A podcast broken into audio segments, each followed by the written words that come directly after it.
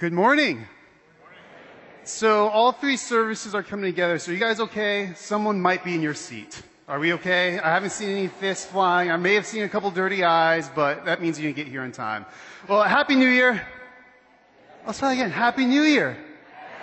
All right. So you came to church on New Year's Day, so you obviously are going to be more blessed this year. Just kidding. But we're going to get to that. Some of you might actually believe that. We're going to get to that today. But uh, question, maybe raise your hand if you are one to make New Year's resolutions. Why did you laugh, Martin? it's, you said it was to go to the gym. You said it right there. There it was. Um, but so I did a little research on New Year's resolutions. I'm not really into them, making them. I was talking to Abby, um, who you just saw on the, on the screen there, and I asked her, "Are you making New Year's any New Year's resolutions?" She says, "No, I make New Year's intentions." So I was like, "Huh, that's very uh, interesting." I said, "Well, what is it?" She said, "To read more." Uh, so I don't think she's here. It's okay she said hold her accountable to that. So all of us should buy her our favorite book and put it on her desk. Last office in the, in the, over there. So that would be great. We should do that. And she could get through like all 300 of them in the year. Um, but I was doing some research and actually like less than half of people actually make New Year's resolutions. Mind you, I got this all from the internet, so it's totally reliable. And, uh, and then the people that do make them, like, very small amount actually make it past like two or three months of doing it. And guess what the top one is? Lose weight or get healthy. So that's either eat healthier or go to the gym. You could do both and it would actually work out really well. And the other one is to save more money, which is, okay, that's great. Um, and then millennials, my generation, we are the most optimistic. We think we'll actually keep them because we're perfect, beautiful unicorns. We just do everything wonderfully. So, um, but as I was looking through all that, I, I don't think New Year's resolutions are bad. I'm all for setting goals and, and, and trying to better yourself. That's okay. And, and this time of the year also, people might, you maybe you're one of them. You're making spiritual New Year's resolutions. We just invite you to do a new Bible study. I know a lot of people starting January 1, they make the goal to read through the entire Bible in a year or to start praying with some intentionality or to come to church more often, right? And those in themselves aren't all bad things. But even when it comes to setting intentions or New Year's resolutions, when it comes to our faith, most of the time come a few weeks, maybe a couple months, and if you're reading through the Bible, you hit numbers, and you're just like, uh, this isn't so exciting. Or that prayer routine comes an afterthought, or coming to church is actually just going to the fields for your kids' sporting events on Sunday. And then most of us end up feeling guilty or shameful and feel like we've let God down or we've let the church down or ourselves down and we feel like our spiritual formation, our spiritual maturity is going to be stunted. Everyone, anyone ever feel like that before? Ever? Yeah? You, you are the honest ones because I do too. So this morning we're going to look at Psalm 1 and you can see right there, I'm laying my cards on the table. I'm calling it the anti-resolution. I'm going to tell you, here's summarizing the whole sermon. I think the key to the most spiritual growth, the fruit bearing, these are all kind of Christian terms we'll unpack, is actually stop doing so much religious stuff. Stop doing so much religious activity. And we're going to unpack what that looks like. Now, there's, there, I'm going to read Psalm 1 again. I know we just heard it, but I want it to be fresh in our, in our brains. And the psalmist writes, Blessed is the man who walks not in the counsel of the wicked, nor stands in the way of sinners, nor sits in the seat of scoffers, but his delight is in the law of the Lord, and on his law he meditates day and night. He is like a tree planted by streams of water that yields its fruit in its season, and its leaf does not wither. In all that he does, he prospers. The wicked are not so. They are like chaff that the wind drives away. Therefore, the wicked will not stand in the judgment, nor sinners in the congregation of the righteous. For the Lord knows the way of the righteous, but the way of the wicked will perish. Happy New Year. One very popular way of interpreting this psalm is that this is a promise. And what I mean by that is more it's this performative promise that there's two characters in this psalm, the blessed and the wicked. And we obviously want to be on the side of the blessed man, right? So how do we kind of achieve that by meditating on the scriptures day and night.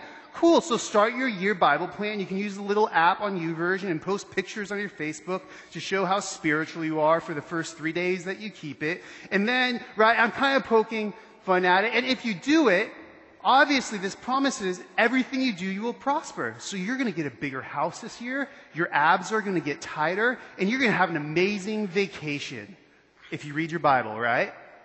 Yeah, amen. I, I'm all for that, right? But, but we all know this isn't really how life works out. Because we've seen good Christian people. Maybe you've been faithful your whole life and yet the diagnosis has still come or you, you still don't have the six pack abs and you don't get the Disney vacation this year, right? So if we see it, we read it as promise. If I do this, therefore God promises to do that, the math doesn't really work out. Another popular way of reading this is biblical wisdom. Maybe you're not naive enough to think that if you do read your Bible or be faithful, then everything's going to work out. But if you do these things, things tend to work out better for you. Not all the time, but if I live my life with the accordance of God's word, life will tend to go a good or go better for me. And and even that, if you're really honest, you still know that's not totally true. Look, read the scriptures. Job, he was righteous in the sight of, of Yahweh, yet he was afflicted and suffered the evil of this world. And again, we all know the faithful Christians who still get cancer, who still die young, who still lose their jobs, whose marriages still end. So what do we do with it? Reading the, this psalm as either promise or as purely biblical wisdom, we're actually making the scriptures do what they aren't designed to do. We're reading them as a handbook of how to live life. Now, is, are there promises in scripture? Yes. Is there biblical wisdom? Yes. But when we primarily view, especially this psalm that way, we are putting all the emphasis on what we do. That our blessing or our curse depends on our actions and what we do. And reading it this way kind of can lead us down two unhealthy paths. The first is we can see the people around us whose lives on the out, outside seem to be falling apart and be like, they're obviously of the wicked and they're like chaff. Not sure what that means, but, and we start judging them because they obviously haven't lived up to the way God designed them to live. Or the other way is if you live your life thinking God owes you something, when your life doesn't turn out how you think it should, it, then it's God's fault. And you start questioning, is God really good? Is God really who he says he is? And this morning, I want to propose a third way of reading this psalm. And the third way is not primarily promise, it's not primarily biblical wisdom, but it's actually an anti New Year's resolution. Because the first two ways is kind of pull ourselves up by the bootstraps, the American dream, set a resolution, do it, carry it out. It's all about what you can do. But there's a third way. And to, to understand how to read this psalm through this interpretive lens, which I think is the more biblically sound, faithful way of reading it, we have to completely change how we even read this psalm. Psalm, or verse 1 says, Blessed is the man who walks not in the counsel of the wicked, nor stands in the way of the sinners, nor sits in the seat of the scoffers. The psalmist begins with what the blessed person is not doing, on their inactivity, on what they are refusing to do. Not go do this, but actually what they're abstaining from. And then he goes on to say, But his delight is in the law of the Lord, and on the law he meditates day and night. But his delight is in the law of the Lord. Now, the interesting thing here, and this is kind of, this is pretty important for us to understand. The word in the Hebrew here for delight, it's not a verb. It's not something you do. It's a noun. It's actually a state of being. It's something that you get to experience. Because how I used to read this passage because of just the world we live in was his delight is in the law of the Lord and on his law he meditates day and night and he does what the law says. That's what, how I typically interpret it and does what it says. And there's actually a couple translations that, that it adds that, but that's not in the text. It's not there because delight is actually a noun not a verb. And delight is just to, to experience pure joy at its deepest level. Delight is just experiencing its deepest, uh, just joy in its purest level. And it's, again, because it's, it's noun, it's not anything that we can do. One uh, Old Testament scholar, he, he, he, defines it this way. Delighting in Torah, so that's the scriptures, the, the law, the, the commandments, the instruction of the Lord, the Lord. Delighting in Torah is not something we can, that we rationally choose to do, even if we want to. Just like we can't choose to like broccoli or force ourselves to fall in love. Delight cannot be imposed upon someone, nor can we conjure it up in ourselves. You either get it or you do not. You are either captivated by the object of your delight, in this case, according to the psalmist, the Torah, the Lord's instruction, or you or, or you are not. Delight is more like a gift than an achievement. Think about the time in your life where you just experienced pure delight. Maybe when you fell in love with your spouse, or maybe the most amazing meal you ever had, or it was a beautiful sunset. It's something that you passively received. It's something that happened to you that you didn't control. That's what this psalmist is getting at. So you may be asking yourself, okay, how do we attain, how do we experience, how do we sit in this state of delight that the psalmist is talking about? And he says he is like a tree planted, or he says by, uh, by meditating on the scriptures day and night. So he almost seems to be contradicting himself. Okay, you, delight isn't something you can conjure up, but what do we do with this meditating thing? The next part of the next part of the, the psalm helps us understand. The psalmist uses this simile to help us understand kind of what is going on here. He says, He is like a tree planted by streams of water that yields its fruit in its season and its leaf does not wither. In all that he does, he prospers. The word planted has this passive, again, this passive meaning. A tree is not like, I'm going to plant myself right here. Right? No, a tree is passively by a farmer or a gardener that is good and faithful and knows what the tree needs, decides where it is planted, in this case by streams of water, and then after in its season of just, of just soaking in the water up the roots where it's been passively planted, begins to bear its fruit in all that he does. See, that's why I'm calling this psalm the anti New Year's resolution. Because this psalm actually isn't about what you and I do to grow to mature in the faith. This is actually all about what God does in us to grow us and mature us, or in, in this language, to bear fruit, to prosper in all that we do. Jesus actually echoes this in John 15 from our gospel reading. In John 15, Jesus says, Abide in me and I in you. As the branch cannot bear fruit by itself unless it abides in the vine, neither can you unless you abide in me. And I am the vine, you are the branches. Whoever abides in me and I in him, he it is that bears what? Much fruit. From apart from me, you can do what? Nothing. And you're like, but pastor, like I can do a lot without the Lord. He's not talking about your daily activities. He's talking about bearing uh, spiritual fruit. Bearing spiritual fruit. Apart from him, he can't do anything. Then he says, uh, uh, when you, oh, no, we're not there yet. Uh, you can do nothing. Jesus is echoing this theme that is being played out in Psalm 1. And it's interesting because Jesus would have known the Psalms inside and out. These are Psalms he would have been praying his entire life. Paul goes on to use this language in Galatians 5 of spiritual fruit. If you were around here this past summer, we did a whole series on, on the fruit of the Spirit. And every single week we made the point it's actually not that you can produce the fruit. All you can do is create an environment and then God begins to bear the fruit in you. That only thing you can do is abide or remain in Christ, and the fruit begins to grow in its proper season. In John chapter 6, Jesus is uh, speaking to the crowds, and the crowds are following him because he had just miraculously fed them. And he, they're following him, and they're actually, Jesus like, You're not following me because of the miracle, you're just following because I gave you a free lunch. Right? I used to do college ministry. Give free food, they will show up. They don't care what. Just give them free food and they will come, right? It's the oldest, oldest ministry trick. We have free food afterwards if you want to at the, at the brunch.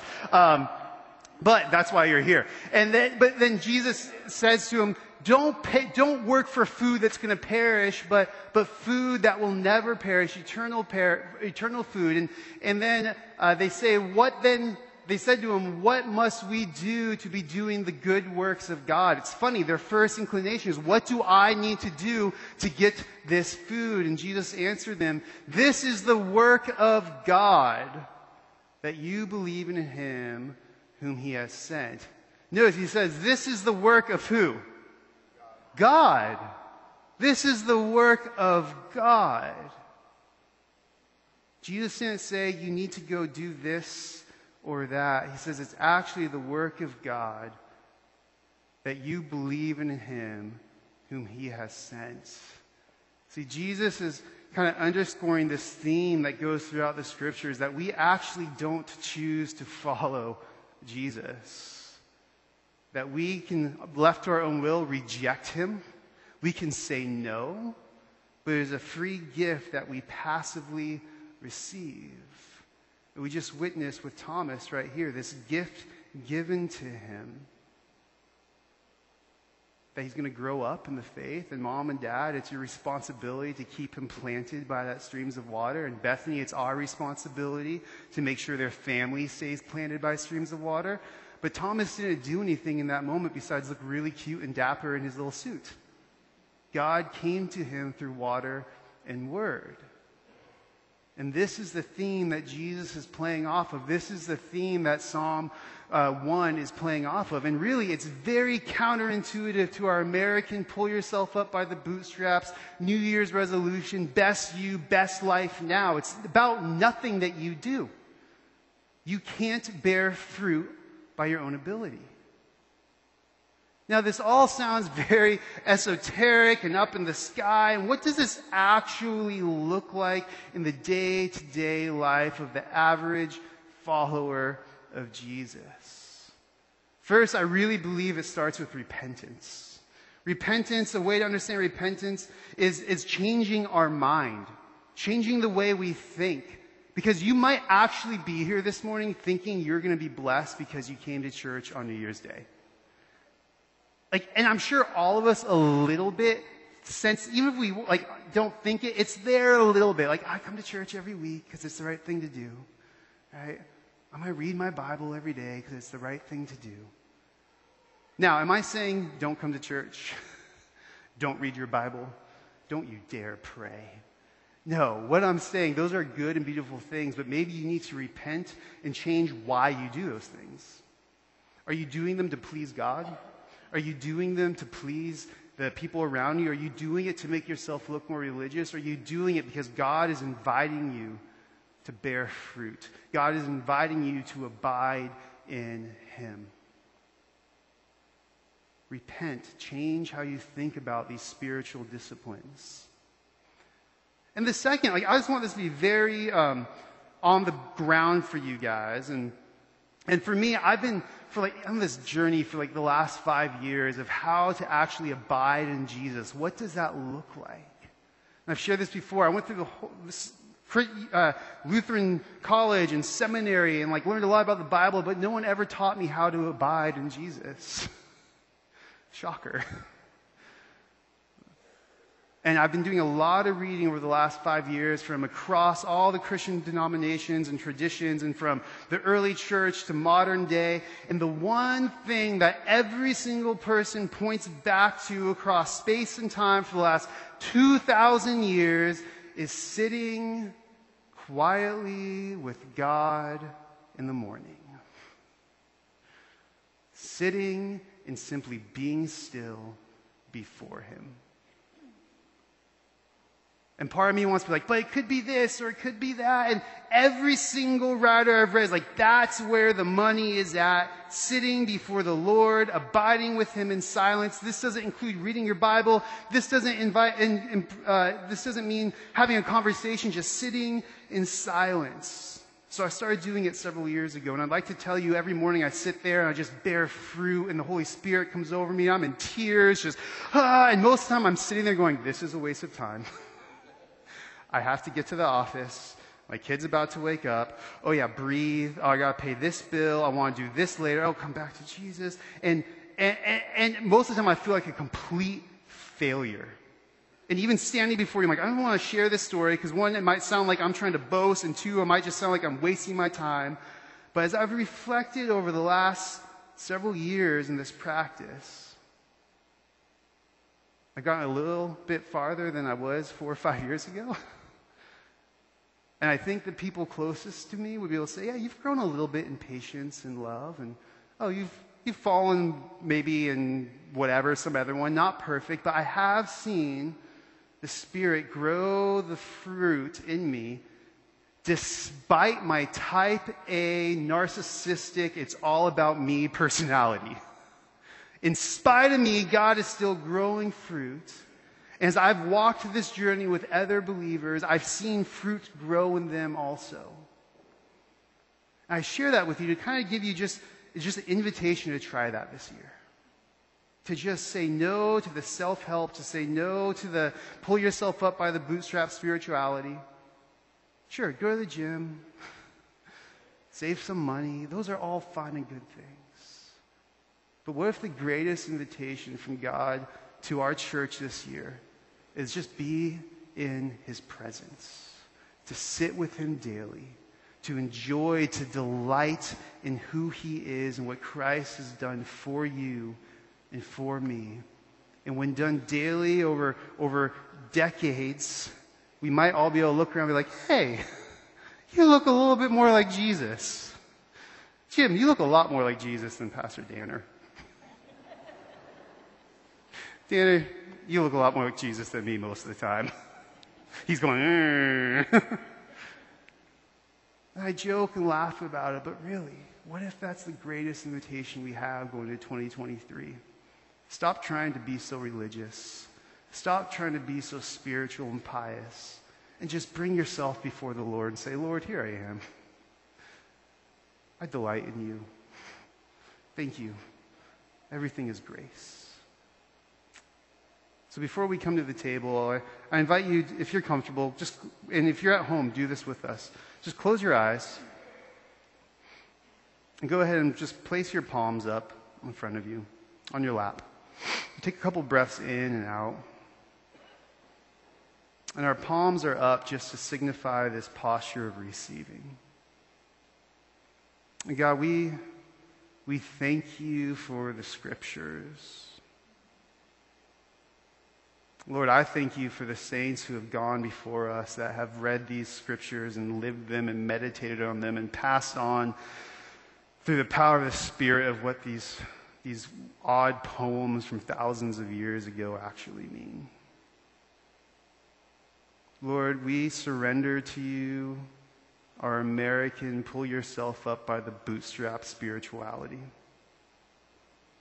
And with our palms open and deep, slow breaths, we release it to you as we sit in your presence and ask that you come and bear fruit in us. Fruit that the world can see, that we are a different people called to a different way of life, and that our very being in your presence is an invitation to those in our life who don't yet follow you. So, Lord, may you speak to us individually over the course of this next week how we can abide with you and speak to us as a church, Holy Spirit, congregationally. How can we as a church in 2023 moving forward abide in you, in your goodness, and your faithfulness? So, Lord, I thank you for each of my brothers and sisters in this room and online with us. And pray that 2023 is less doing and more, more being in your presence. May you open our eyes and our hearts and our minds to your presence in our lives. And It's all in the beautiful name of Jesus we ask this. Amen.